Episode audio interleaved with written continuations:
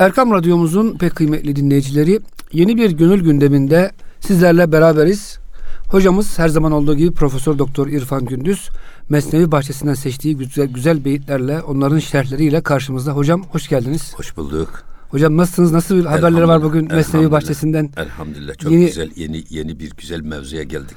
Hocam zaten Mesnevi'de hiç eski bir şey yoktu. Hepsi yeni. Hepsi yeni, mesajları hepsi yeni ama bu Evet. herkese lazım olan bir konu. Günümüzün işine daha uygun belki. Evet. Ee, hocam buyurun. Geçen hafta herhalde bu Yahudi vezir Evet. e, devam etmiştik. Gene gene işte araya böyle Mevlana e, Hmm. o hikayelerden bizim almamız gereken ibretler nelerdir? Onlara işareten hemen giriş böyle giriş yapıyor ya. Hocam bu konuda Mesnevi işte Kur'an üslubuna en yakın kitap diyorlar. Sebebi de şu. Kur'an'da da böyle var hocam. Kur'an-ı Kerim'de. E. Konudan konuya bazen dikkatleri de Allahu Teala başka yere çekiyor. Bir konuda gidiyorsunuz. Miras hukuku bir yerden savaş hukukuna geçiyor. Başka bir yerde Allah sevgisi geçiyor. Mesnevi de sanki hocam öyle bir üslup şey yapmış. Vallahi tabii o Kur'an-ı Kerim'in tertibi mucizesi. Evet. Normal Şimdi kitaba benzemiyor hocam. Tevrat'ta, İncil'de bab bab, fasıl fasıl her şey. Tarih kitabı gibi. Ee, ama Kur'an-ı Kerim'de bakıyorsunuz Fatiha'da gel- geçen bir konu Nas'ta da geçiyor. Ya. Veya bir Rab kelimesini düşünün. Rab kelimesi kaç yerde geçiyor? Eğer siz Rab ile ilgili bir e, hüküm vermek istiyorsanız Hepsini görmek o Rabb'in geçtiği tüm yerleri incelemeniz lazım. Çünkü Rab'la ilgili uzak yakın ne kadar konu varsa o, ili, o ilgiyi dikkate almak suretiyle Cenab-ı Hak dağıtmış. Dolayısıyla siz Rabb'ı efradını cami, ayarını mani anlatmak istiyorsanız eğer hepsini dikkate alarak çünkü o burada Rabb'in bir başka yönüne, öbür tarafta bir başka yönüne, öbür tarafta bir başka yönüne işaret ederek böyle dağıtmış. Dolayısıyla böyle ufku geniş tutmak lazım. Vizyonu geniş tutmak lazım. Mesnevi'de de böyle bir şey var. O da Kur'an-ı Kerim'den alınma tabii. Zaten Mesnevi Kur'an-ı Kerim'in bir anlamda Mevlana Tefsiri. tarafından yapılan tefsiri. Eyvallah. Burada da şimdi göreceğiz bak 386. beyt. Buyurun Her şebi ezdamıten ervara. Bak her gece ruhları bedenden uzaklaştırırsın. Her şebi ezdamıten ten tuzağından ruhları uzaklaştırırsın. Mirehani mikuni elvahra ve onları bağlayan, bedene bağlayan levhaları, bağları koparırsın. Arkasından da Mirehent ervah her şeb ez kafes. Ruhlar her gece mirehent kurtulurlar. Ervah, ervah her şeb ez kafes. Ten kafesinden ruhlar her gece kurtulurlar. Uyku. Bu yüzden uykuyu anlatacağız biz bugünkü sohbetimizde. Güzel bir konu hocam. Farigan e, ne hakimu mahkum kes. Yani kimsenin hakimi ve mahkumu olmaksızın Hocam bir köle mesela ruhlar kendi alemlerinde Tabii. dolaşırlar. uyuyunca kölelikten kurtuluyor.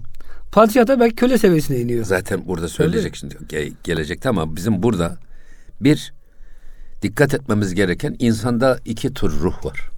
Bir ruhu insani dediğimiz, ruhu menfuh dediğimiz Allah tarafından bize üflenen ruhu menfuh, o kutsal nefes. Allah'tan bir parçayı biz içimizde taşıyoruz. Onun adı ruhu insanidir veya ruhu menfuhtur.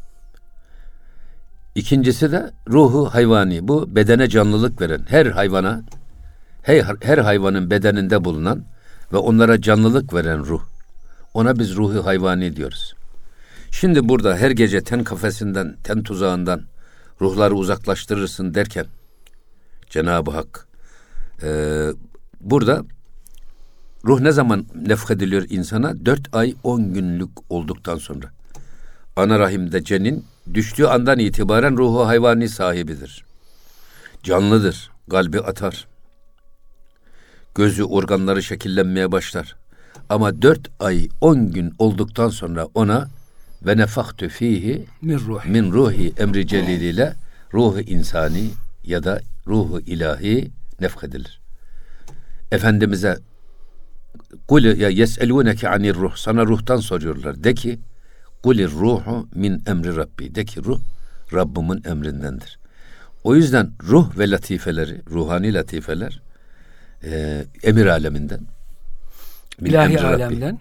Halk alemden Öbür değil. tarafından nefs ve nefsini, nefsani latifeler de halk aleminden. Cenab-ı Hak Kur'an-ı Kerim'de ruhla ilgili, ruhun yücelmesiyle ilgili makamları hep emir kelimesiyle ifade etmiş. Ona o yüzden emir alemi diyoruz biz. Allah'tan gelmiş. Ve bu konuda da bize çok az bilgi verilmiş. İkincisi de hep halaka fiiliyle. Halaka, yani halakal insanı min turabin min tinin lazimin. Halk alemi diyoruz. Halk. Hmm. Halaka fiiliyle ifade edilmiş. Dolayısıyla burada Hazreti Pir'in ifade ettiği konu her gece biz uyuduğumuz an bedenimizden ruhu insani sıyrılır. Kendi alemiyle irtibat kurma egzersizlerine çıkar. Ruh bedenin ağırlığından, bedenin bağından kurtuluyor. Ruhu insani.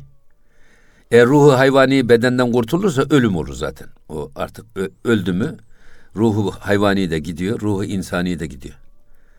Ama ruhu insani ennevme nısful mevt buyur, buyuruyor Efendimiz veya ennevme ahul mevt. Yani uyku ölümün kardeşi ya da uyku ölümün yarısı. Uyuduğumuz zaman ruhu hayvani yerinde bedenimiz canlı ama ruhu insani kendi alemiyle irtibata çıkıyor. O yüzden ten kafesinden, ten tuzağından gece uykuda diyor.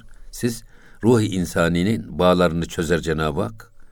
Onlar ruhlar kendi aleminde e, seyran etmeye çalışırlar. Ya da kendi alemiyle irtibat kurma, o özlemini giderme yoluna girerler.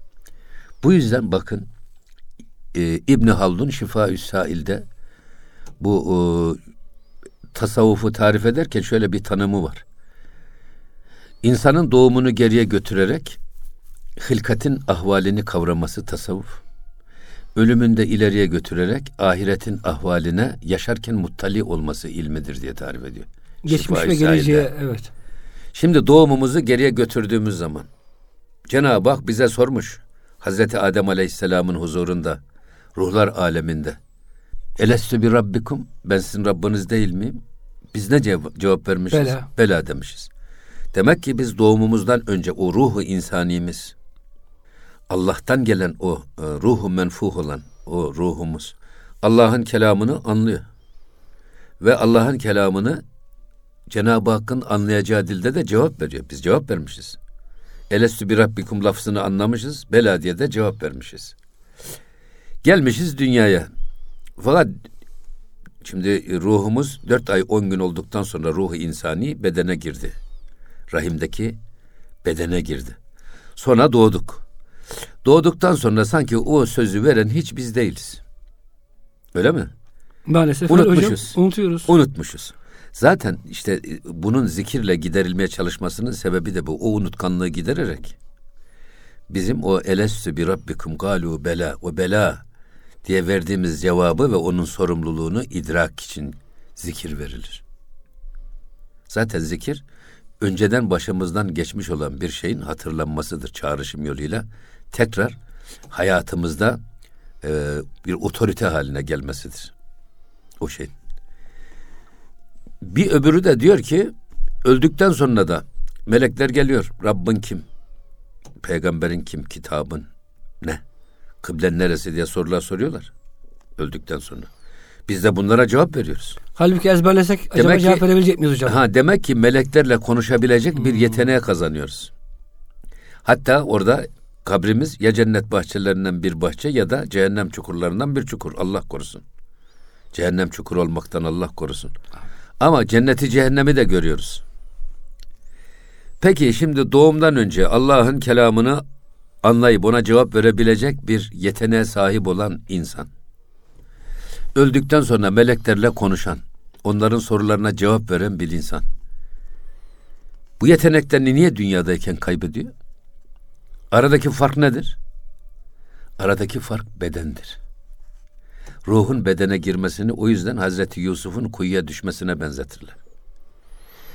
Ruh bedene girdi mi kendi alemindeki pek çok yeteneğini beden tıkadığı için. Kesif olduğu için diyorlar tabii, hocam. Tabii tabii kesif kalın, olduğu için kalın tabii. Evet. Yani birisi nurani, Hı-hı. birisi zulmani. Dolayısıyla e, bedenin bu ağırlığı ruhun kendi alemindeki ya da kendi e, evveliyatındaki o yeteneklerin, o melekelerin kaybolmasına sebep olur. Ve İbn Haldun tekrar soruyor. Peki diyor. Dünyadayken de biz doğumumuzdan önceki ya da ölümümüzden sonraki o yeteneklerimizi yakalama imkanımız var mı yok mu? El cevap var diyor. Peki delilin nedir? Rüyadır diyor. Bak vahyin çoğu rüyayı sadıka şeklinde gelmiş peygamberlere.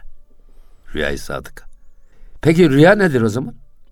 Rüya Hazreti Pir'in burada ifade ettiği gibi gece biz uyuduk mu? Ne Ruhumuz- gözümüz görüyor, ne kulağımız duyuyor, ne beynimiz çalışıyor. Ya bedenin ağırlığı azalınca ruhun üzerinden hafifleyince o zaman ruh rüyada, rüya halinde kendi alemiyle irtibata çıkmaya çalışıyor. İrtibat kurmaya çalışıyor. O yüzden özellikle nefsani tarikatlarda rüyalar müridin seyri sülükteki konumunu, içinde bulunduğu hali göstermesi bakımından çok önemlidir. Ve rüya tabiri çok önemli bir ilimdir. Bugün bu işin istismarı yapılıyor. Maalesef hocam. Ama esas rüya tabiri Hazreti Yusuf Aleyhisselam'a verilmiş bir ilim. Hani o zindanda Evet. O e, rüya rüyalarını anlatıyorlar. İki kişi geliyor Onları hocam. da Birisi e, fırıncı, birisi, e, Hazreti, sakin, ha, evet. Hazreti Yusuf o rüyayı yorumluyor. Demek ki Kur'ani bir ilim rüya tabiri.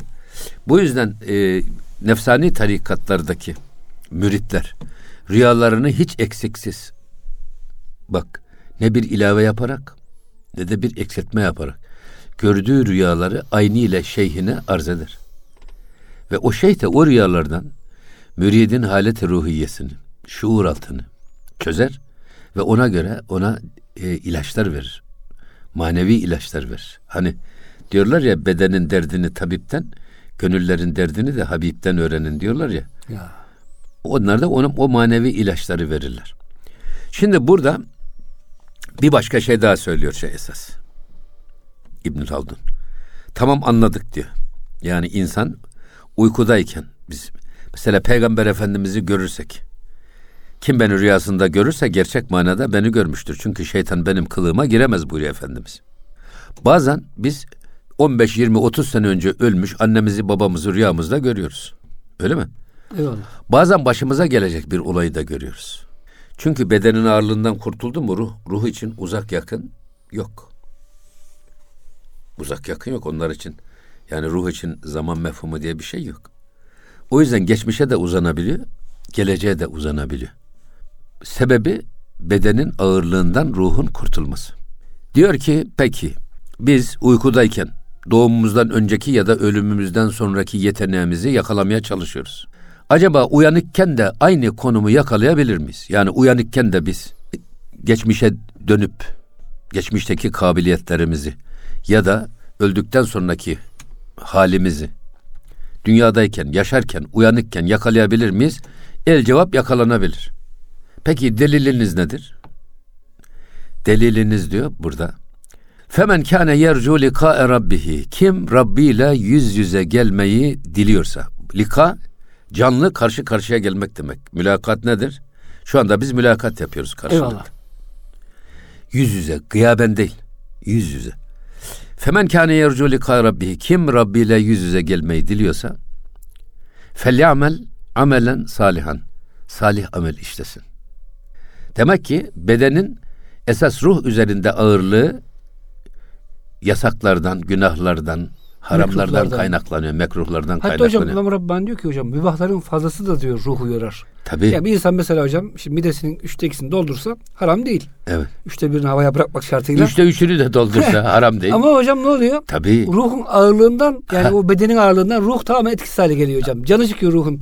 O yemekleri Evet. ben hazmedeceğim derken Evet. aklına maneviyat yüksek alem falan gelmiyor. Affedersiniz helal geliyor aklına yani. Yani. Şimdi böyle olunca hocam tabi dediğiniz gibi yani tasavvuf ruh bu bedenin şeyinden zulmetinden nasıl kurtarılır? Tabii. Ruhu Onun beden, taktiğini bize veriyor. Ruh bedende nasıl iktidar yapılır? Evet. Nasıl iktidar yapılır? Bunun hocam Mevlana yollarını- diyor ki e, ruhla beden arasında bir zıtlık vardır diyor. Bedene e, sağlık, afiyet veren, güç veren her şey ruha zarar verir. Yani insan yedikçe içtikçe hocam güçlenir bedeni. Evet. Ruh zayıflar. Ama oruç tuttuğumuz zaman hocam Tabii. beden zayıflıyor. Tabii. Ve sizin hocam güzel bir e, Necip Taylan hocamızla ilgili bir menkıbeniz de var. Öğleden sonra diyor "Ben gökler alemindeyim artık. Tabii. Ramazan'da. Zaten şey e, Hazreti Pir öyle buyuruyor zaten. Bak yediğimiz içtiğimiz her şey topraktan ve sudan oluştuğu için Oraya çeker diyor. Balçağa doğru çeker, aşağı Ya. doğru çeker, ağırlık verir.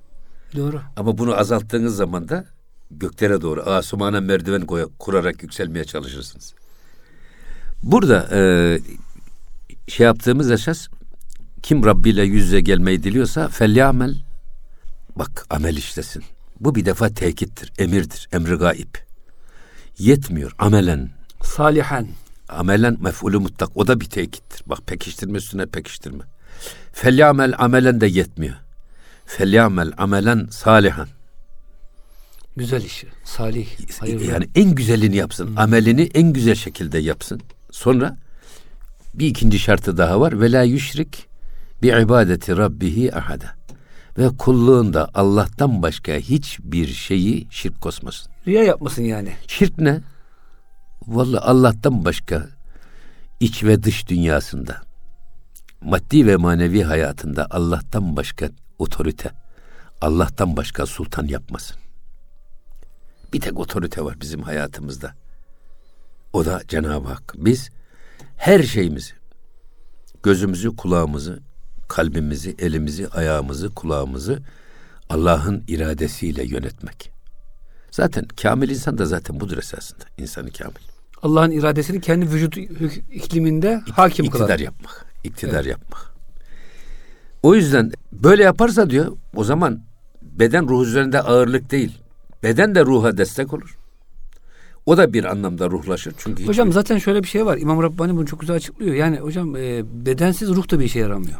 Tabii. Yani ruhun da e, bu alemde iş yapabilmesi için bedene ihtiyacı var. Evet. Durum böyle olunca e, beden de tamamen lüzumsuz değil. Hani hep zulmani zulmani diyoruz. Evet. İnsanlar bu bedeni çok kötü görmesin. Allah öyle yaratmış. Emanet. Onun da faydası var hocam. Emanet. Emanet. Süleyman'cığım Evet. emanet. Gözümüz Hocam ruh emanet. tek başına çünkü Tabii. makam ilerleyemiyor. Tabii. Çünkü ruh güzel olduğu için. Evet. Zaten makamı belli. Ama Yok bedende zaten ruh, ruh olsa melekler gibi olur. tabii. İsyan yeteneği yok. Sürekli taat edecek. Hatta diyor ki hocam İmam Rabbani insan olmak demek haramlara dur diyebilmek. Yani Tabii. nefisten gelen şeytani Evet. arzulara dur dedikçe siz insan oluyorsunuz. Hayır insan değil melekleşiyoruz hatta. Melekleşiyorsunuz, evet. Ve meleklerden üstün hale geliyoruz. Yani. Çünkü meleklerin böyle işlerinde yene- yenecekleri, kendilerine direnen bir güç yok. Hocam dün İmam Biz Gazali'de o okudum işimizdeki hatta. bak o mücadelede bak e, ruhu insani ile ruhu hayvani kavgası var ve biz ruhu hayvaniyi yeniyoruz. Ruhu insaniyi, ruhu ilahiyi iktidar yapıyoruz. İmanımızı iktidar yapıyoruz. Veya içimizde Firavun'u gönül nilinde boğuyoruz, Musa'yı iktidar yapıyoruz. Böyle olduğu zaman bir insan diyor Hazreti Pir. Gelecek şeylerde gelir inşallah. Cebrail'den daha yüce bir varlık olur. Nitekim Cebrail e, Miraç'ta Evet, Peygamber evet. Efendimiz sallallahu aleyhi ve sellem gitti. gidemem diyor. Daha ileri gidemem dedi. Evet. O kadar. Evet benim Ama yerim bu. Peygamberimiz devam etti. Evet. Ama ya içindeki Firavun iktidar yaparsa o adam da canavardan daha adi ve tehlikeli bir varlığa dönüşür. O yüzden burada söylemek istediğimiz şey yaşarken de biz ameli salih işlersek ameli salih işlemek ne? Allah'ın emrine göre hareket ediyoruz. Yani tebessümümüzden sükutumuza kadar Tebessüm sadaka. gözümüz, elimiz, ayağımız, düşüncemiz, kalbimiz, her şeyi, zamanımızı, sağlığımızı, gençliğimizi, imkanımızı, her şeyi Allah'ın iradesi istikametinde kullanıyoruz. Canımızın istediği gibi de. Şimdi bazılar diyorlar ya bu beden benim. Ne karışıyorsunuz? Vücuduma niye karışıyorsun? Bedenime dokunma. Nereden buldun bu vücudu? Kaç Şimdi para saydın değil mi hocam? Ha, yani sen Hangi hastanede satın aldın? ha. Gözüne kaç para verdin? Kulağına kaç para verdin? tabii Var mı hocam? Böyle, Tabii, hocam dolayısıyla- eğer parayı alsaydık hocam bütün fakirlerin çocukları gözsüz, kaşsız, kulaksız olurdu hocam. E, tabii. ya param yok, kulak bir kulağı olmasın derdik. evet Bir göz olmayı versin ne yapalım? Bir gözle idare etsin derdik hocam. evet Allah hepsini bedava vermiş. Hatta hocam aramızda kalsın fakir fukara daha güzelini vermiş. evet. Allah'ın hikmeti Ha, yani. burada ne var? İşte biz bedenimizi de imkanlarımızı da Allah'ın emrettiği şekilde kullanmak zorundayız. Canımın istediği, canımızın istediği gibi kullanma özgürlüğü yok. Eyvallah. Zaten ben şeyi de böyle anlıyorum. Tevhidi de böyle anlıyorum ben. Tevhid sadece Allah'ın bir olduğuna inanmak değil. Biz ezanlarda, kametlerde, namazda, iftitah tekbiri neyle başlıyoruz? Allahu Ekber. Ha, en büyük otorite sensin. Benim nefsimin, Senden annem başka, bile. senden başka. Bak heva ve heves niye ilah edin, edinilmiş? Niye ilah diye e, isimlendirilmiş Kur'an-ı Kerim'de? Siz heva ve hevesini ilah edinen insanları görmediniz mi? Onlar nefsine tapmıyor aslında yani zahiren. Allah'ın dediğini yapmıyoruz. Tabii. Nefsimizin dediğini yapıyorsak, Emrine uyuyorsun. canımızın istediğini yapıyorsak, Doğru. helal haram demeden, hiçbir sınır tanımadan, bunun adına da özgürlük diyorsak, Esas işte bu heva ve hevesin uluhiyeti buradan geliyor. Eyvallah. Hocam Dolayısıyla burada... Allahu Ekber dedi mi bizim üstümüzde söz sahibi bir tek otorite var. O da yalnızca Cenab-ı Hak. Hocam şimdi güzel bir konuya girdik. Tasavvufta hocam hem bedeni terbiye ediyoruz hem de yüksek bir otoriteye e, sahibiz. Ondan gelen emirlere, yasaklara riayet ediyoruz. Halbuki hocam bu Budizm'de falan çok böyle mistik hareketler var. Çok da cazip geliyor milletimize maalesef. Yani bu zengin kesim hocam, sosyetik kesim transandantal meditasyon diyor. Yoga diyor hocam. Açın hocam televizyonu sabah. Hemen hemen her kanalda bir yoga nasıl yapılır falan filan. Çünkü hocam bu ihtiyaç. Yani ruh, ruhu geliştirmek ihtiyaç da İslam'daki gibi değil ama sapık e, uzak doğu dinlerine göre yapılıyor. Ya, Bunlarda hocam bir şey yok değil mi? Ya Yani Süleyman'cığım hiç irade yok. Yok hiçbir şey olmasa onlar zihni meşgalelerden kendilerini arındırarak rahatlıyorlar. Bu rahatlığı, hocam. bu rahatlığı da kemal zannediyorlar. Sadece hocam o kadar. Tabii. Halbuki öyle değil. O kemal değil. Asıl olan, asıl olan Halikimiz. Şöyle diyelim hocam kalbi temizliyor ama içine bir şey doldurmuyorlar. Tabii. Yani boş bir kap. Tamam temiz tertemiz. Temizlemiyorlar da. Yok. Kalplerinde her türlü menfi Mesela, gene hayal- duyuyor da sadece o an e, bütün şeyi unutuyorlar.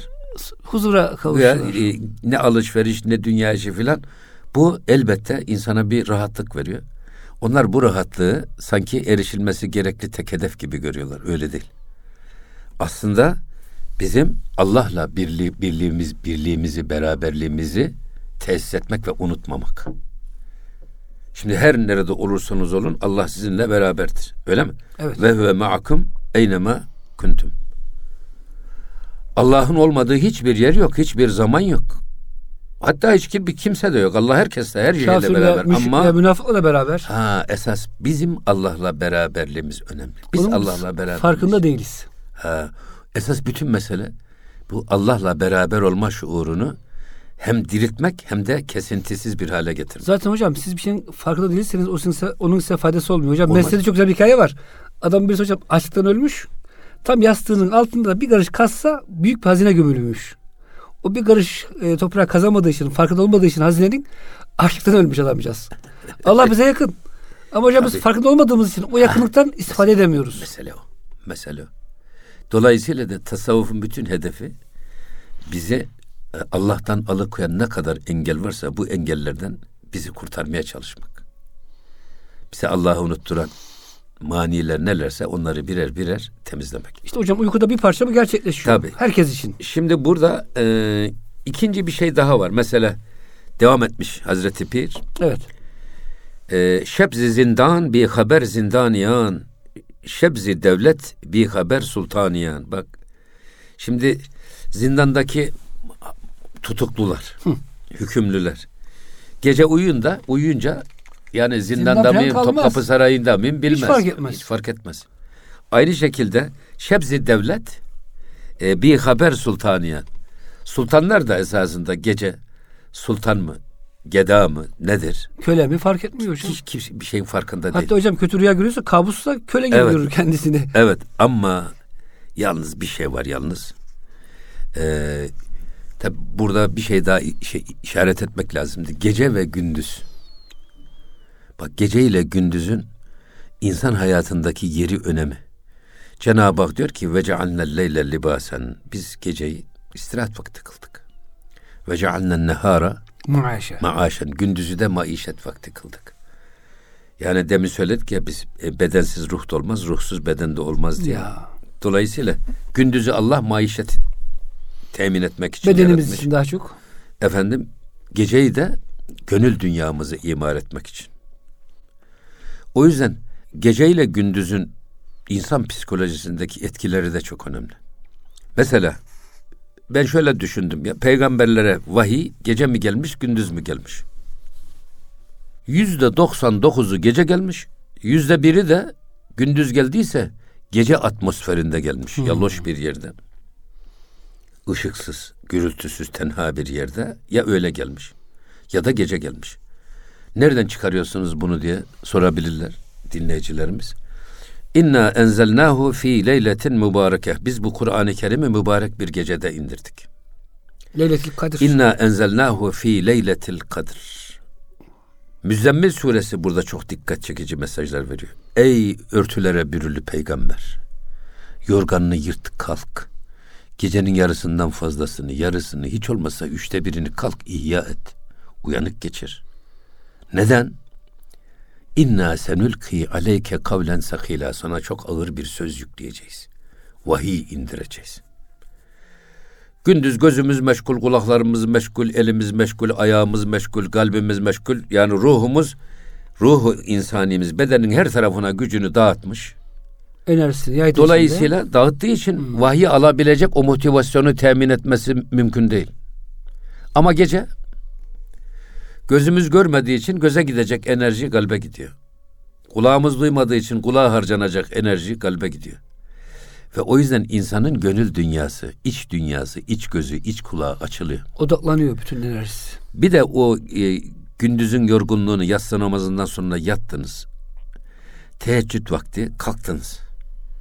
O yorgunluk da atıldıktan sonra işte o hengame çok önemli. Ona ne diyor Cenab-ı Hak? İnna senülki aleyke kavlen sakila. İnne naşiyetel leyli hiye eşeddü vat'en ve akveme kıyla. Gece kalkan nefs eşeddü vat'en kavrama kabiliyeti çok güçlü olur. Ve akveme kıyla söylenen sözü de anlamaya en uygun konumda bulunur. Hocam Kıvamda bugün bulunur. ilahiyat fakültelerimizde belki bir özel eleştiri yapalım. En büyük sıkıntı hocam teheccüd diye bir gündemimiz yok. Tabii. Yani köydeki vatandaş kalkıyor hocam teheccüde belki. Ama ilahiyat fakültesi öğrencisiyle, hocasıyla hocam başta kendimiz. Hocam halbuki teheccüd peygamber efendimize e, farz. Bize de müekket sünnet yani. Evet. O yüzden hocam belki anlayış Ama biz bir defa biz bir defa anlayamadığımız için İşte gece ve buradan hocam. gündüz nedir diye. Ya. O yüzden bakın. O yüzden ben e, bu sadece peygamberlere vahiy gelmiyor. Hepimize geliyor bir ilham. işte Aslında yani. mesela ben doktora yazarım, gece yazarım. Makale yazsam gece yazarım. Niye? Ya gündüz bakıyorsun hanım çağırıyor, cep telefonu çalıyor, evin telefonu çalıyor, torunlar geliyor, o bağırıyor, o çağırıyor. Dışarıdan, dışarıdan korna sesleri korna sesi. Yani sizin motive olma imkanınız asgariye iniyor gündüz. Bir de bu arada yani gözünüzün gördüğünüz şeyler, duyduğunuz sesler sizi dağıtıyor dikkatinizi ama onları toparlayamıyorsunuz da. Toparlama imkanı yok. Çünkü biri Evet. biri bitmeden öbürü Diğeri geliyor. başlıyor, Biri doğru. bitmeden öbürü geliyor. Ama gece olduğu zaman işte bak gece gözünüz görmüyor. Kulağınız duymuyor. Çünkü kulağınızda tırmalayan ses yok. Herkes gaflet uykusunda yatıyor. İşte o atmosferde insan yapacağı şey yoğunlaşarak, konsantre olarak başarı geliyor. Hocam bir de şöyle bir şey dikkatimi çekti. Genelde insan hocam günah işlemeye gece birlere ikilere devam ediyor hocam. Tam teheccüd vakti girdiği zaman hocam herkes o bütün gafiller, günah işleyenler, sarhoşlar, şunlar bunlar da uykuya bak, dalıyor hocam. Günahı da gece işliyorlar. Niye? Gecenin karanlığı örtüyor ya. O örtmede Hmm. e, mesela günah işlenen mahaller genellikle loş ışıklı. Karanlık. Şu masadaki yerler. olanların buradakini görmeyecek derecede yapılıyor ki. Millet Hmm. birbirini görürse utanır yapamaz diyerek. Ya. Biliyorlar adamlar. Ama bir şey daha söyle. Mesela amaların hafızası niye çok kuvvetlidir? Hatta hocam sesi tanıyor. Bırak yani Tabii. görüntüyü. Ama niye kuvvetlidir? Çünkü onu meşgul edecek. O hep karanlıkta yaşıyor. Dolayısıyla meşgul edecek gö- gözüyle dikkatini dağıtacak bir şey olmadığı için kulakları çok güçleniyor. Ve bir sayfayı bir defa okudum ezberliyor insanlar. Evet, çok ama hafız var hocam. Aynı şekilde mesela hafızlık yapılan Kur'an kurslarında hücreler olur. Hücreler de hep gece atmosferinde yapılır. Gündüz de olsa Karanlık, ışığı az. ışığı az dikkati dağıtmayan ve e, şey gelmeyen, ses geçirmeyen konumda bulunur ki dikkatler dağıtmasın kendisini Kur'an-ı Kerim'e Hocam versin. o zaman şöyle bir şey söyleyebilir miyiz? Bugün hakikaten işimiz çok zor. Çünkü hocam bu teknoloji bizi perişan etti hocam. Yani. Tabii ya. Hocam bir yere gidiyorum misafirliğe. Gecelerimiz de Herkesin gündüz yanında hocam oldu. bir cep telefonu. Hiç kimse kimseyle dahi konuşmuyor. Bırakın ya. O da dikkat dağılmış ki. Kimi Amerika'da hocam. Kimi Avrupa'da. Kimi e, uzak doğuda. Herkes değişik insanlarla hocam chat yapıyor. Maalesef. Ya. Karşısındaki adamın selamını almıyor hocam. Böyle bir zamana geldik. Evet. Ben bir şey daha söyleyeyim. Ee, tabii bak bu geceyi geceyi Ya ihya etmek lazım. Buna ihya leyal diyorlar. evet. Geceleri ihya etme. O yüzden bu geceleri ihya etme, geceleri diriltme, geceleri ölüyoruz ya işte. Yani en nevme nısful mevt. Nasıl ihya edilir? Ya iki üç saat uyudun, üç- dinlendin, kalkıp kendine gelmek. Ha bir şey daha var. Gece Esasında ki. biz uykuda nasıl e, Cumhurbaşkanı Cumhurbaşkanlığından habersizse, unutursa, Başbakan Başbakanlığını unutursa, efendim tutuklu hapishanede tutukluğunu unutursa, demek ki bir gaflet var uykuda. O yüzden Bazı evliyaullah uykuda geçen hayatı hayattan saymamışlar. Çünkü iyiliğiyle kötülüğüyle hiçbir şeyden haberimiz yok. Faydasız bir Ve şey. buna da baktığımız zaman bir günün yarısı gece, yarısı gündüz. Öyle mi? Öyle. Dolayısıyla e, bazıları diyorlar ki ya gece uykusu çok uyumak, uyumak ömrü kısaltır. Biz bunu zannediyoruz ki sanki ecel öyle alınır. Yok ecel öne alınmaz. Bereketim azalır. Tehir de edilmez. Ben bunu matematik olarak anlıyorum ve doğruluğuna Doğru. inanıyorum. Bir geceyi adam 6 saat uyuyorsa bu adamın gündüzü ne kadar? 18 saat. Evet. Öyle mi? Çarp bunu 30 günde çarpı 18. Ama bir adam günde 10 saat uyumadan kalkamıyorsa bu adamın şeysi 14 saat 14 gündüzü. saat. Otomatik Yani bilerek azaldı. yaşadığı hayat Hmm. 14 saat. Bu, sen bu 2 saat basit basit mi? Günde 2 saat. Ayda kaç saat? 60 Ayda saat. kaç saat? Yılda kaç saat? Ya. Ömürde kaç saat? Ömürde kaç saat hocam? Ha, dolayısıyla bakıyorsun gerçekten e, uykusu ne kadar az olursa adamın aslında ömrü o kadar uzun olur. Buna aktif ömür diyorlar. Bilerek yaşadığımız ömür. Aklımız başımızda yaşadığımız ömür. O yüzden nasıl e, saltanat sahipleri rüya şeyde uykuda saltanatlarından habersiz kalıyorlarsa efendim e, tutuklular hapisler hapishanede nasıl tutuklularından tutukluluklarından habersiz oluyorlarsa aynı şekilde de ömrümüzün yarısını biz demek ki her şeyden habersiz yaşıyoruz. O yüzden diyorlar ki bunu eğer matematik hesaba vursak biz bunu ki bizim bir arkadaşımız e, 6 ay askerliğimize var tezkereye. Adam dedi ki ya e, 15 gün var tezkereye dedi. Adam. Ya bunu hesabı nasıl yaptın dedim ben. 6 ay var ya. Evet. 3 ayı gece. Bunun 3 ayını çık dedi. Kaç kaldı geriye? 3 ay kaldı. Cumartesi pazarları çık dedi. Zaten askerlik yapmıyoruz sonra tatil. he, işte istirahat saatlerini çık, şunu çık, bunu çık filan. Yemekte geçen zaman, şurada geçen zaman, tuvalette geçen zaman bunların hepsini üstte topla. 15 gün var askerliğe dedi. Aktif askerlik. Eyvallah. Aktif askerlik. Doğru.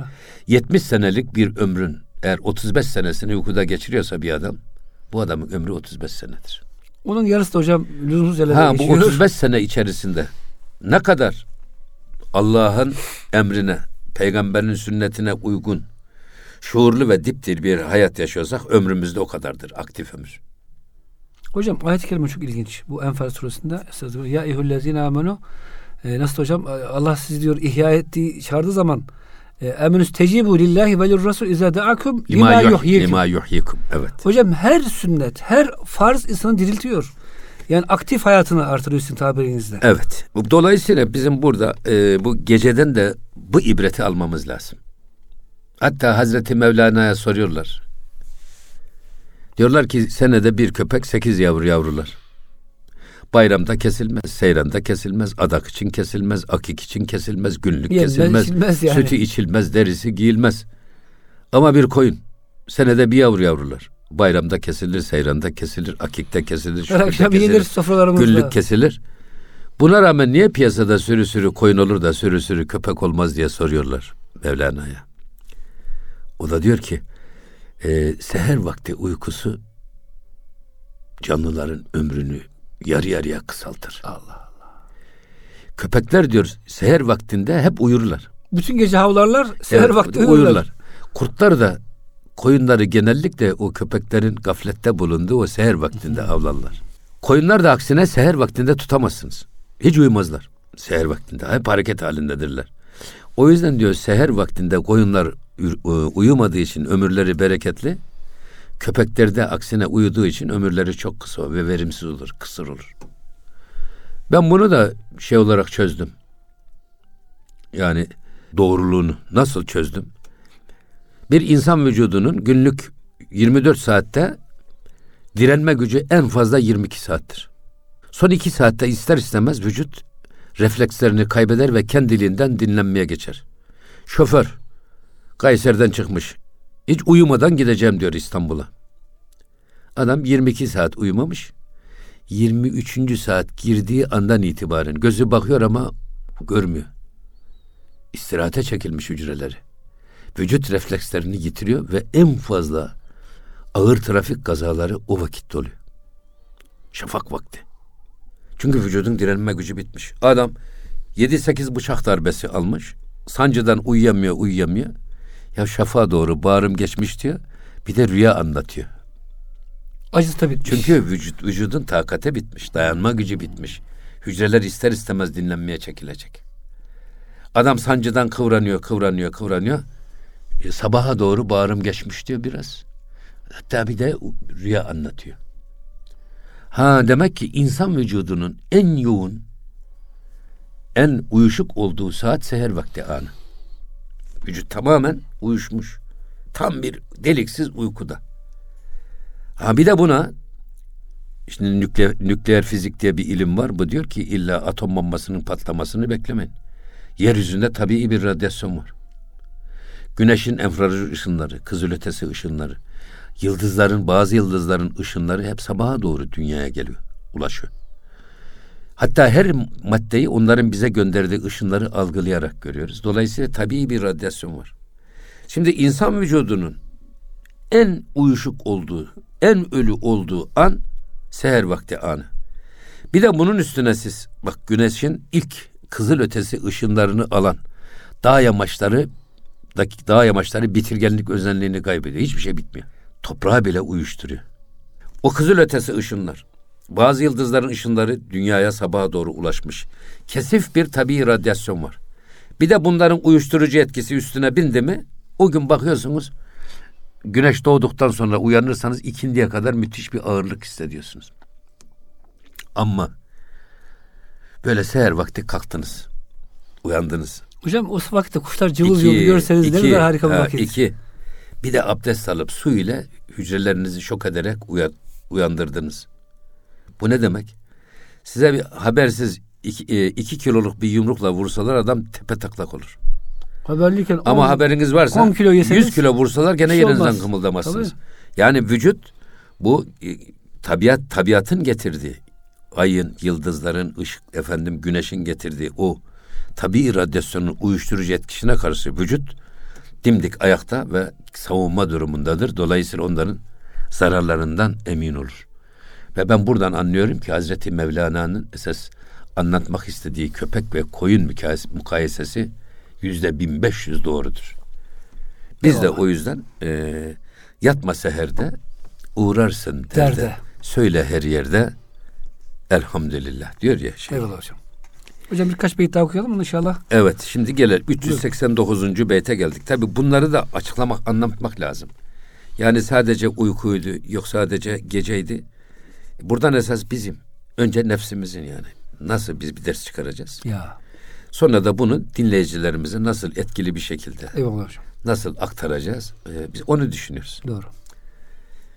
Şimdi gelelim. Bak e, ni gamu endişeyi sudu ziyan.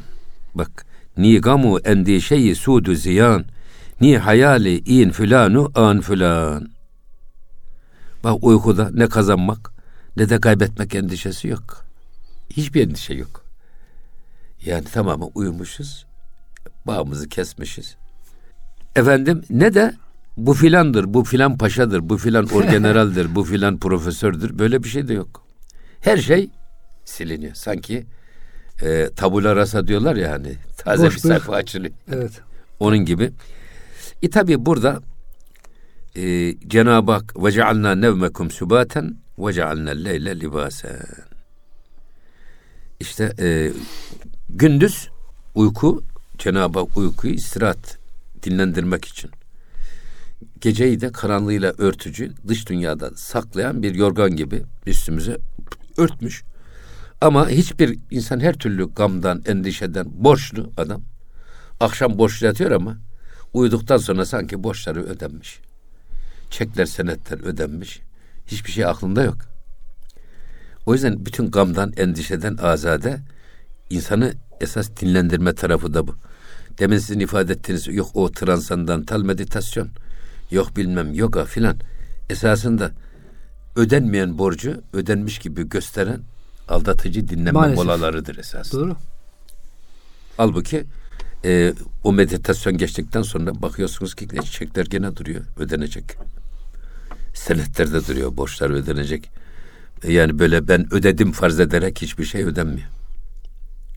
Ama bu ödedim farz ederek onun getirdiği aldatıcı rahatlığı millet sanki kurtuluş gibi telakki ediyor. Çünkü hocam o kadar çok gaflet var ki dünyamızda ondan bile istifade etmiş oluyor insanlar maalesef. Burada bir şey daha söylüyor. Hali arif in but bi habı hem. Bak. Ariflerin hali esasında e, uyanıkken de böyledir. Şimdi Arif Arif açıklıyor. Goft yezdan hüm rukudun zin merem. Burada peygamberler için Efendimiz diyor da biz e, peygamberler topluluğuyuz. Gözümüz uyurum ama kalplerimiz uyumaz. Arif de esasında e, uykudayken cahil ne kadar rahat ise her türlü gamdan endişeden azade ise Arif uyanıkken de aynı rahatlığı hisseder. Neden? Ya Allah'ın emri fermanına teslim olduktan sonra gam, keder kalır mı? Kadere inanan kederden emin olur, kederden kurtulur. Hoştur bana senden gelen. Tabii onu diyebilme noktasına geldiğimiz Ya zaman gonca gül yahut kefen diyor hocam. Tabii. Hepsi hoş. Ne kaldı geriye? hiçbir şey kalmıyor ki. Peygamber Efendimiz buyuruyor ya müminin hali hep hayret vericidir. Kendisine bir iyilik gelir, şükreder, sevap alır. Bir masiyet gelir, bir musibet gelir. Masiyet demeyelim, musibet, Musibet, gelir. sabreder. Ona sabreder, gene sevap alır. Belki sevapsız hiçbir anımız yok eğer her şeyin Cenab-ı Hak'tan geldiğinin idraki içinde olursak. Ama böyle olmaz da musibete isyan, Ha. nimeti görünce nankörlük Evet. o zaman halimiz O, harap. o yüzden Arif'in diyor hali Evet. nasıl cahiller uyuduğu zaman bedenleri dinleniyor.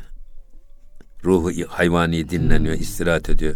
Günün yorgunluğunu atıyorsa Arif uyanıkken de aynı bu rahatın rahatlığın içindedir. Hocam bir de Arif e, her şeye e, kulağını, gönlünü açmıyor. Yani çöp tenekesi gibi her gördüğünü Tabi. beyninden kalbine indirmiyor tabii. O tarafı var. Evet. Hocam isterseniz son bir beyt okuyun. Bugünkü şeyle bitirelim. İnşallah hafta yine devam ederiz. Tabi burada Bu konu- goftu yezdan hüm rukudun zin merem. Burada rukut ve hüm rukut var ya. Ashab-ı Kehf'i Hmm. anlatıyor Cenab-ı Hak. Bu Ashab-ı Kehf kıssası esasında Tevrat'ta detaylıca anlatılan bir hadise. Ama Kur'an-ı Kerim'de gayet muhtasar. Ama bizim Ashab-ı Kehf, Kehf kıssasından e, nasıl ibret almamız gerektiği lazımsa, ne kadar ibret almamız gerekiyorsa o kadarını Kur'an-ı Kerim bize özlü olarak vermiş. Zaten hocam Kur'an-ı Kerim'in özelliği bu. Gereksiz bilgi vermiyor. Evet. Hocam şöyle yapalım o zaman. Bu hafta biz burada bırakalım. Haftaya kadar dinleyicilerimiz de merak etsin. Evet. Ashab-ı Kehf'le alakalı peki. vereceğiniz bilgileri. Tamam. Kıymetli dinleyicilerimiz bize verilen sürenin sonuna geldik. Ee, önümüzdeki hafta yeni bir gönül gündeminde buluşuncaya kadar hepinizi Rabbimizin affına, merhametine emanet ediyoruz. Hoşçakalın efendim.